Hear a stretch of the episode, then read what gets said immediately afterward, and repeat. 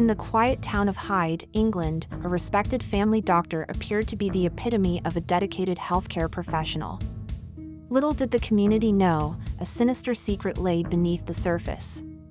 This is the chilling story of Harold Shipman, one of Britain's most prolific serial killers who used his medical expertise to commit unspeakable crimes. Welcome to Crime Quickie, where we explore the captivating world of crime stories. We're your hosts, Paige Turner and Lucy Fur.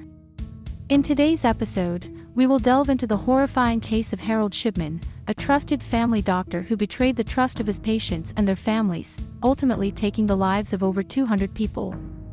Join us as we uncover the shocking details of the man dubbed Dr. Death. To understand the crimes of Harold Shipman, we must first look at his background.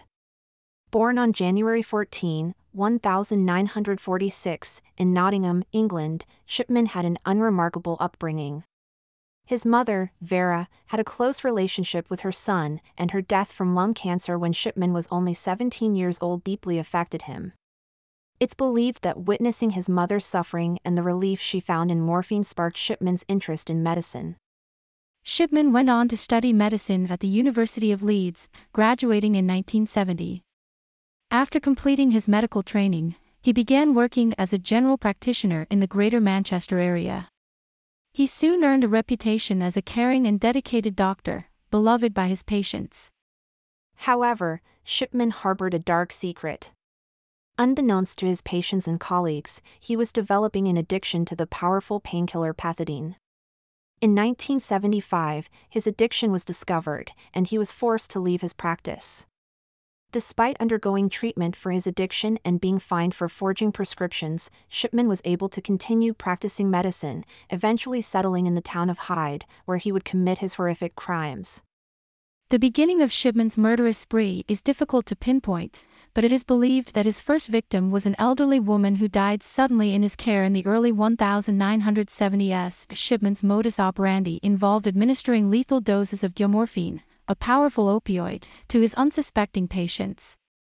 He would then falsify medical records to cover up his crimes, listing natural causes as the reason for their deaths. As Shipman continued to kill, his choice of victims became more focused, primarily targeting elderly women who were living alone. He would visit his patients at their homes under the pretense of a routine checkup or to administer medication.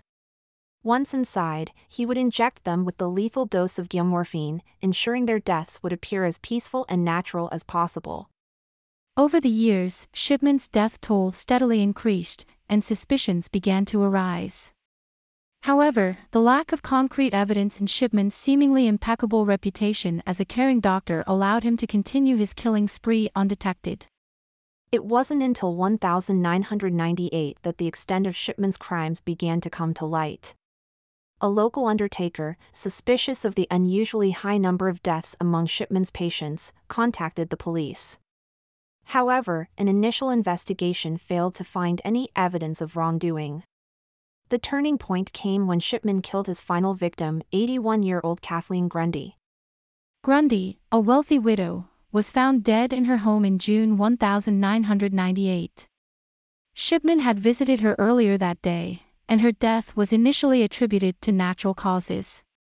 However, a local solicitor discovered a suspicious will, which left Grundy's entire estate to Shipman.